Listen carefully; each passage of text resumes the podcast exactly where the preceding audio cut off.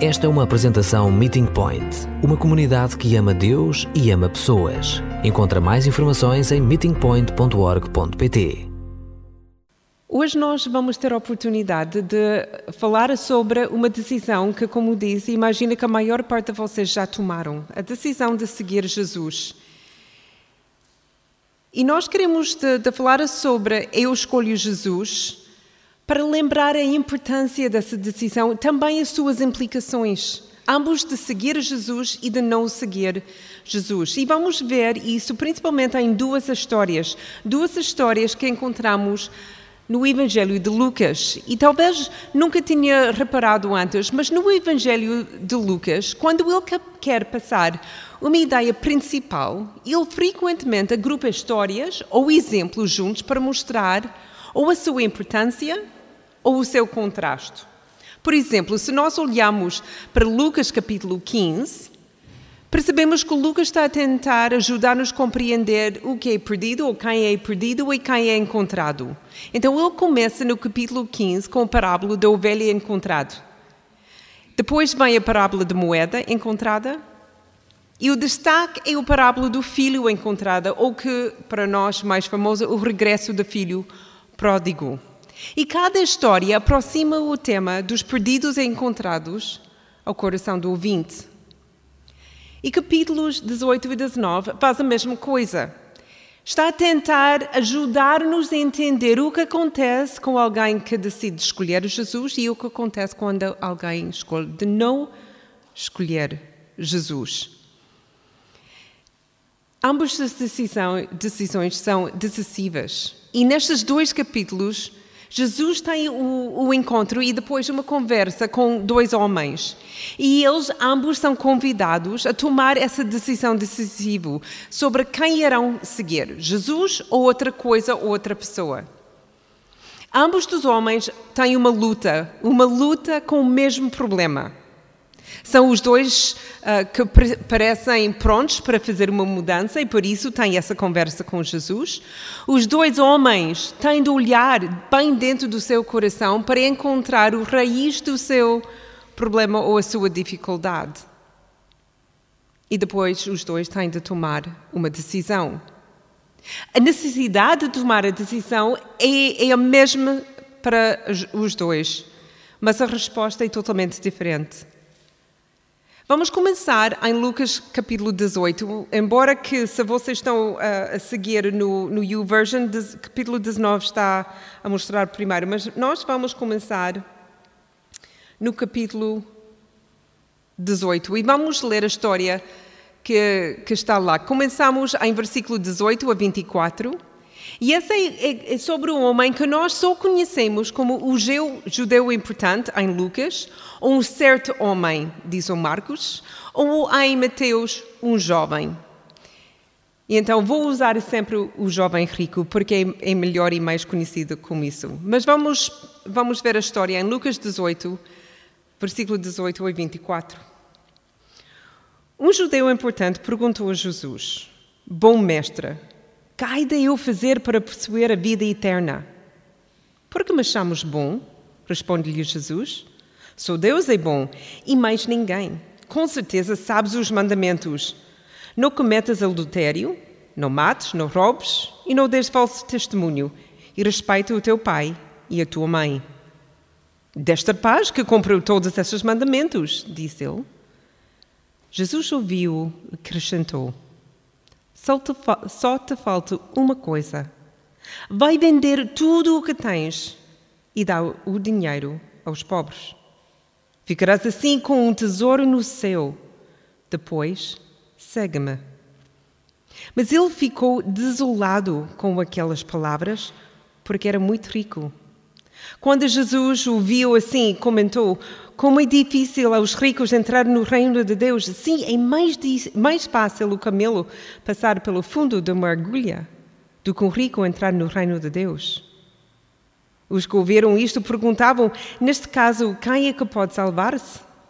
Aquilo que é impossível aos homens é possível a Deus, observou-lhes Jesus. Então Pedro disse a Jesus: Olha, que nós deixamos tudo para sermos teus discípulos. Jesus retorquiu-lhes: Pois eu garanto-vos que todo aquele que tenha deixado casa, mulher, irmãos, pais ou filhos por causa do reino de Deus, receberá muito mais neste mundo e no outro possuirá a vida eterna. Curiosamente, é esse jovem que aproxima Jesus. Ele tem essa grande pergunta sobre a sua, não, não, necessariamente sobre a sua salvação, ele está a pensar mais como consigo ganhar mais uma coisa: a vida eterna. Podemos assumir que ele tem interesse, interesse em conhecer Jesus e ter essa conversa com ele, e eu acho que, honestamente, ele quer saber o que ele quer. Ele, não, ele é arrogante, vamos ver isso, mas eu acho que, honestamente, ele tem desejo de saber essa resposta. E desta sua primeira pergunta, é óbvio que esse é homem que entende uh, a sua Bíblia, conhece os mandamentos, ele conhece a sua religião, mas ainda mais óbvio é que ele não conhece o seu Deus.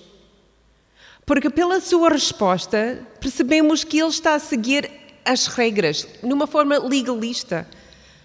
Mas Deus nunca disse que eu quero que vos fazem sacrifícios, que fazem jejuns. O que eu quero de vocês é que vocês seguem-me em amor. Porque vocês querem, porque vocês sentem uh, esse, esse desejo de seguir-me. Ele sempre quis o nosso amor. Portanto, algo correu mal na compreensão de sua fé por parte deste homem. O jovem quer saber o que deve fazer o que devo fazer para ganhar a vida eterna? E Jesus vai responder as suas perguntas não para o que deve fazer, mas quem deve escolher. E esta, esta escolha é aquilo que esta jovem vai lutar. Mas no início, Jesus simplesmente responde a sua pergunta: O que deves fazer? Tu sabes o que deves fazer. Tu tens de cumprir os mandamentos. Isto foi básico para o judaísmo.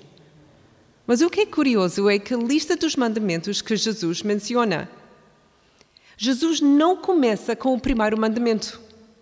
E o primeiro mandamento para os judeus e para nós é o mais importante, o mais fundamental. No Novo Testamento, Jesus muda um pouco e diz: Ama o teu Deus com todo o seu coração, com toda a sua alma e com toda a sua força. Mas no Velho Testamento, em Êxodos capítulo 5, Deus começa a dizer: Eu sou Deus único e vocês não devem ter outras deusas. É interessante que Jesus não começa aqui, mas ele começa no, no quarto ou quinto mandamento, que tem a ver com o relacionamento com os outros. Porque eu acho que Jesus sabe, se o jovem rico conseguiu manter o primeiro mandamento, todos os outros mandamentos são bem mais fáceis de cumprir. Tal para ele, tal como nós. Se nós amamos Deus de tal maneira, com toda a nossa, força, nosso empenho, com a nossa mente, tudo o que está dentro de nós, então nós não vamos ter problemas com os outros deuses, ou matar alguém, ou ter cobiça de alguma coisa. Esse, não, porque o nosso foco está em Deus. Mas Jesus sabe que esse jovem tem um problema. Então ele começa com os seus relacionamentos com outras pessoas, com os pais, com, com, com a, a, sua, a sua responsabilidade cívica, como ele trata os outros. E essa com grande arrogância. O jovem diz: Mas eu tenho feito muito bem em todas essas áreas, não tenho problemas. Mas, no entanto, ele sabe que falta alguma coisa, porque aí ele está a perguntar a Jesus: o que mais tenho de fazer para ganhar vida eterna? E em vez de explicar o que falta, Jesus pede-lhe para tomar uma decisão mais importante da sua vida. O, a única decisão que vai influenciar o resto da sua vida, o que, vai o, que, o que lhe vai dar ou lhe vai negar a vida eterna, depende da forma que ele vai responder. Ele desafia-o a cumprir o primeiro mandamento. E já está, não terás outros deuses diante de mim. E nas palavras de Jesus, vai vender tudo o que tens e dá o dinheiro aos pobres. Ficarás assim com tesouro no céu. Depois vem e segue-me.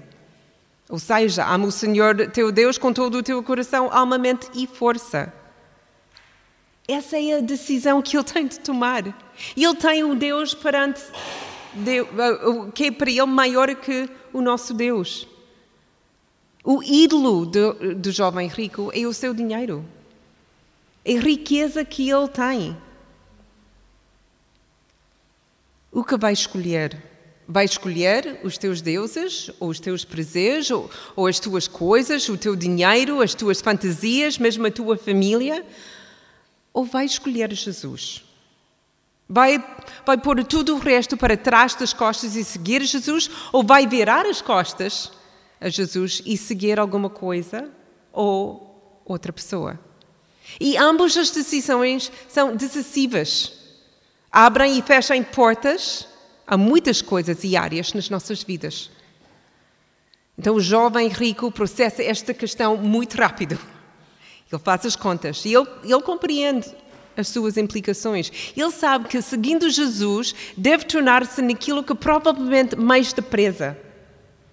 Ser pobre. Ele tem de se tornar dependente, generoso, livre das coisas, livre para simplesmente seguir. A sua reação não é meramente racional. Ele não só faz contas aqui, faz contas aqui.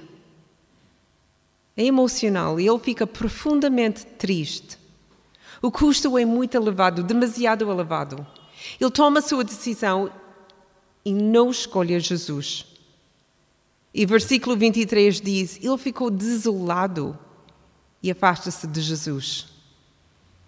E este não poderia ser um final mais diferente do que o próximo capítulo. Que basicamente Lucas vai recontar uma história tão parecida com outro homem, mas que tem o mesmo problema. Ezequiel. Mais uma vez, temos perante nós um homem rico. Este homem é provavelmente bem mais velho. Mas ele luta com a mesma dificuldade, o mesmo ídolo, riqueza. Mas existem também diferenças entre os dois homens. Primeiro, o jovem rico, ele queria saber como ganhar vida eterna. Zaqueu só quer ver Jesus. Parece que ele não tem outras perguntas além disso. O jovem aproximou de Jesus para falar com ele. Mas no capítulo 19, é Jesus que se aproxima de Zaqueu e se convida a tomar uma refeição na casa dele.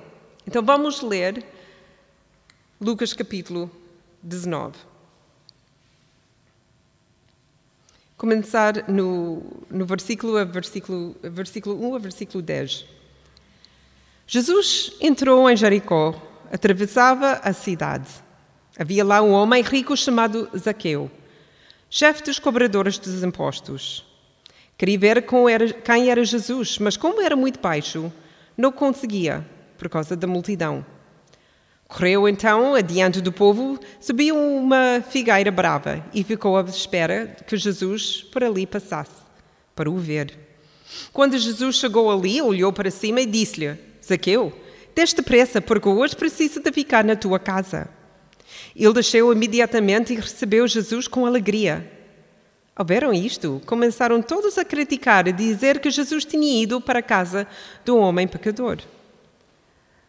Zaqueu pôs-se de pé e disse ao Senhor: Ó oh Senhor, vou dar aos pobres metade de todos os meus bens, e as pessoas a quem prejudiquei, eu vou dar-lhes quatro vezes mais.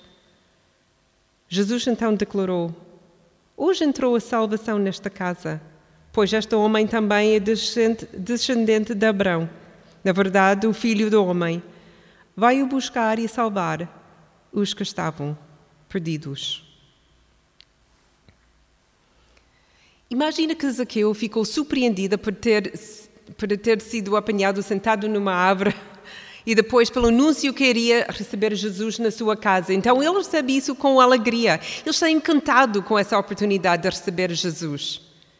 E não sai porque a Bíblia não diz o que aconteceu entre o momento que eles entraram a casa e depois o que nós sabemos da história. Não sei se Jesus disse alguma coisa a Zaqueu se eles tinham uma conversa ou era simplesmente por o facto que Jesus não tinha vergonha nem embaraço de estar com Zaqueu e ele amou Zaqueu como ele era, que mudou drasticamente a vida de Zaqueu. Mas sabemos que neste exato momento Zaqueu tomou a decisão, foi confrontado com a decisão decisiva: vou seguir este homem que está na minha casa, ou vou dizer foi muito bom comer com, contigo, boa viagem. e continuava com a sua vida. O que vai escolher? Jesus com Zaqueu não tinha de, de, de, mencionar o primeiro mandamento, porque Zaqueu obviamente percebeu onde ele falhava. Porque Jesus não disse, oh, oh Zaqueu, eu noto que tu tens muito dinheiro, eu sei o que tu fazes com o negócio, porque por acaso tenho aqui comigo Levi, ou, ou Mateus, que também fez a mesma coisa. Eu sei como vocês ganham o vosso dinheiro. Eu vou fazer uma lista das coisas que tu deves fazer para antes de me seguir. Jesus não disse isso a ele, pelo menos não está escrito.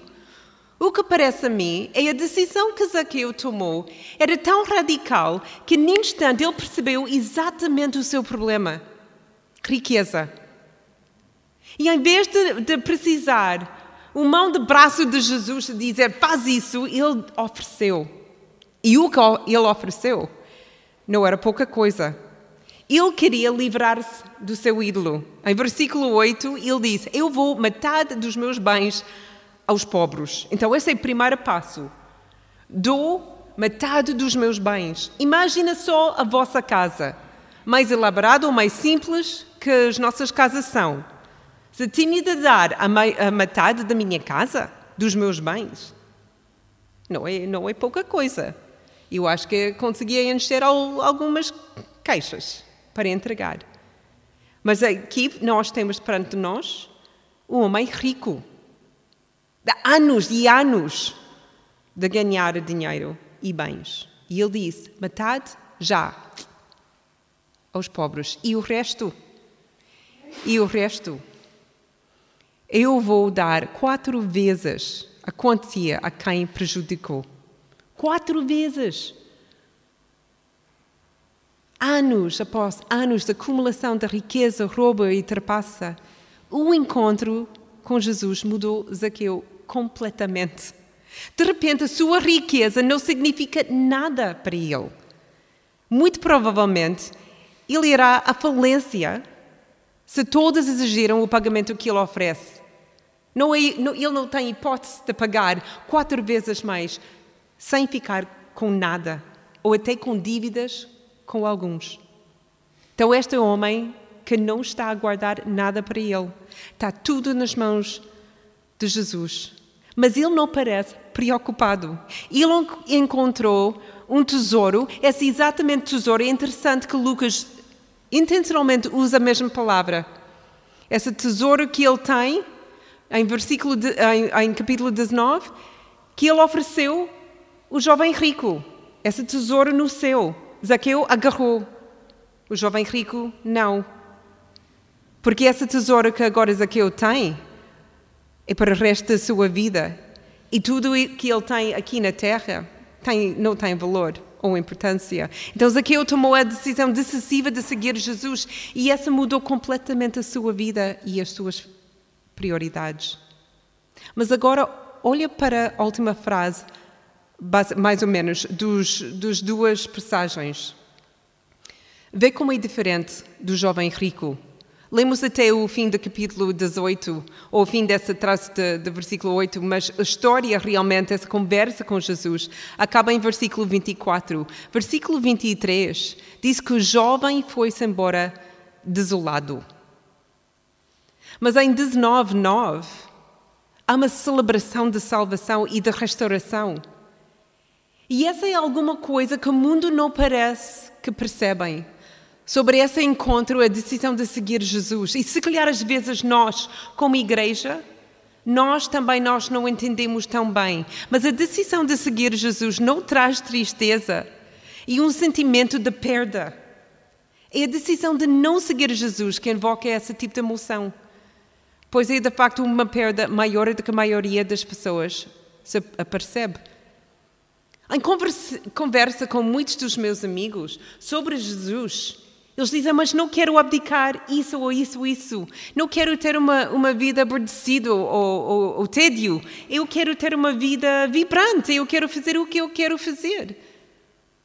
Mas eles não percebem que esse tipo de vida é bem mais triste que a vida com Jesus. Não é o mundo que uma vez ofereceu a vida abundante. Era Jesus que ofereceu a vida abundante. E essa é claramente visto entre esses dois homens. O jovem rico e o, e, e o, o velho rico. Ambos com todo o dinheiro e bens que eles precisavam. A nossa in, uh, intuito humano diz, então, deixar, largar todo esse, esse dinheiro não é, não é sábio. Eles vão, eles vão sofrer. E por isso o jovem rico não conseguia fazer, mas o Zaqueu não tinha problema. E o jovem rico saiu desolado. E Zaqueu em celebração. Dois homens com a mesma necessidade de tomar uma decisão. Quem vai escolher? E essa pergunta precisa ser feita por cada pessoa. É a pergunta mais importante que alguma vez teremos de responder. Porque esta decisão altera todas as outras decisões que vamos fazer nas nossas vidas, ou deve alterar todas as outras decisões. Por exemplo, vai mudar a forma como vamos viver as nossas vidas. Vamos agora viver em obediência a Cristo. Não, não vamos viver pelo nosso próprio prazer egoísta, mas pelo amor de Jesus e dos outros. E vamos viver com esperança, com paixão e com propósito. Se nós não estamos a viver assim, então alguma coisa também correu mal conosco, com a nossa compreensão do que é ser seguidor de Jesus. Também vai mudar quem vamos servir. Vamos servir os outros e não apenas a nós próprios. Servir Jesus oferecendo um copo de água àqueles que têm sede que falamos a semana passada. Servir o que nos rodeiam. As nossas vidas e trabalho fazem parte da missão que só nós podemos cumprir. Porque Deus não pediu todas as pessoas no meeting point ser médicos? Porque nós temos professores e bancários e vendedoras e, e químicos, porque temos pessoas que trabalhavam em restaurantes, outras em áreas de serviço. Porque cada pessoa nessa igreja tem a sua missão e tem o seu campo de missão. E Jesus, na sua sabedoria, pensou: não, eu não quero todos aqui a Meeting Point de infiltrar os hospitais. Nós temos algumas pessoas aqui que conseguem fazer isso. Servimos em todas as áreas da nossa sociedade. E além do nosso trabalho, temos as nossas famílias. E além das nossas famílias, temos os nossos gostos. Eu tenho imenso prazer de trabalhar na equipe de rugby, mas imenso prazer. Eu sou a única cristã que conheço. Mas é tão bom servir um grupo de pessoas que sem mim teriam muito mais dificuldade em completar algumas coisas. É um prazer. Mas essa é uma missão. Vocês todos devem juntar-se em Julian's Rugby Club? Ok, aceito. Mas não, vocês devem fazer as suas áreas. Eu sei que a Sara faz com, com uma organização ligada ao seu trabalho, mas é outra extensão do seu ministério. E muitos de vocês também. Mas por que fazemos essas coisas? Porque essa decisão de seguir Jesus abriu esse leque, esse desejo de servir outros onde estamos e usando os nossos dons e as coisas que gostamos de fazer. Mas também vai mudar os nossos casamentos ou como vivemos como solteiros. Para os, para os casados, seguir Jesus muda a forma como vemos o casamento, porque muda a forma como nos vemos um ao outro. Amar-se e servir o outro torna-se a nossa prioridade, em vez de satisfazer apenas os nossos desejos. Jonatas vai falar mais sobre isso na próxima semana. Se nós não casarmos, aprendemos a submeter isso a Jesus e continuamos a viver com alegria e em relações saudáveis e puras com os outros. Vemos isso como uma oportunidade única e com a liberdade para servir os outros e para desenvolver amizades com mais pessoas. Também vou mudar quais serão as nossas prioridades. Já não sou eu que vivo, é Cristo que vive em mim, Gálatas 2:20. Jesus primeiro, depois os outros e só depois eu. Servir antes de liderar, ser o último em vez de insistir em ser o primeiro, aceitar que a nossa santidade é muito mais importante que a nossa felicidade. E essa decisão de, de, de, escolher Jesus é uma decisão de base para todas as outras decisões que vamos tomar. Por quem irei viver? Que essa foi em mês de julho para outros, tal como Jesus fez, a ouvi-los, mostrar-lhes a sua beleza intrínseca dada por Deus, oferecendo-lhes um copo de água. Essa, a base é, é, entender o propósito que nós devemos cumprir, fazer boas obras. Amo o seu, o seu Deus e amo o teu próximo. Praticas a justiça, que sejas fiel e leal e que obedeças humildemente a Deus. Micaias 6,8 como viver a minha vida.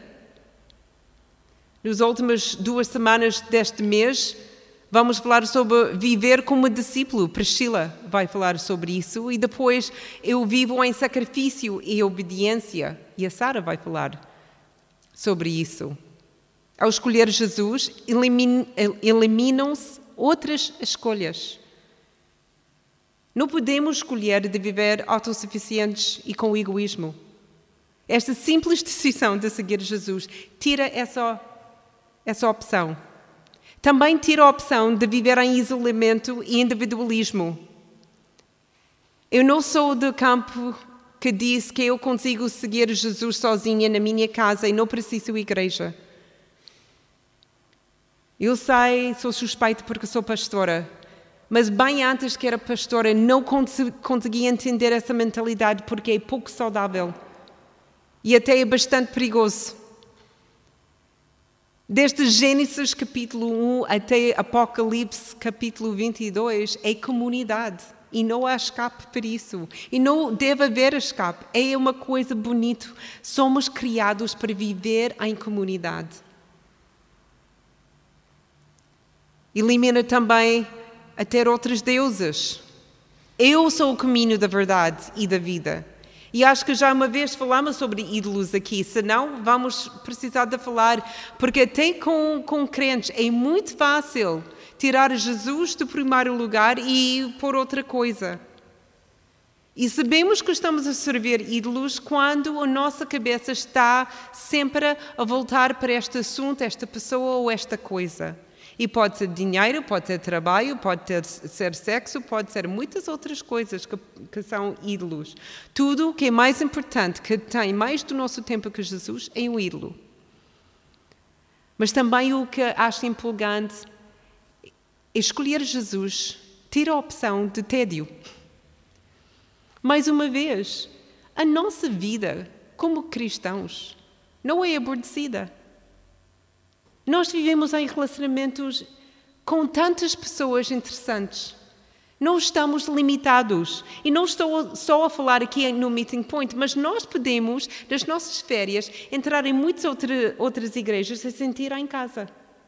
Nós podemos servir, nós podemos viajar, nós podemos fazer muitas coisas no nome de Jesus que dá-nos tanta alegria. Seguir Jesus é a única decisão que nos dá a verdadeira liberdade. A libertação, libertação do poder do pecado, libertação da culpa, libertação da crise existencial e de significado e propósito. Liberdade de se sentir isolado e sozinho. Não há nenhuma decisão que tenha tomado ou que possa ainda tomar que seja mais importante e mais decisiva do que de seguir ou não Jesus. Leves essa questão muito a sério. Poderás ter a oportunidade de ouvir esta mesma pergunta muitas mais vezes na tua vida, ou esta pode ser a última vez que vais ouvir esta pergunta. Tomes uma decisão antes que seja tomada uma decisão por ti eu tomei essa decisão de seguir Jesus quando eu tinha quatro anos, mas não foi decisivo para mim na altura, embora suspeito que fosse para Jesus. Aos 16 anos fui novamente confrontado com uma escolha de seguir ou de me afastar, virar as costas. Eu passei um mês a pensar sobre esta decisão e a passar por todos os cenários de seguir ou não seguir. Após um mês, A decisão foi clara e de nunca me arrependi. Essa decisão mudou tudo na minha vida.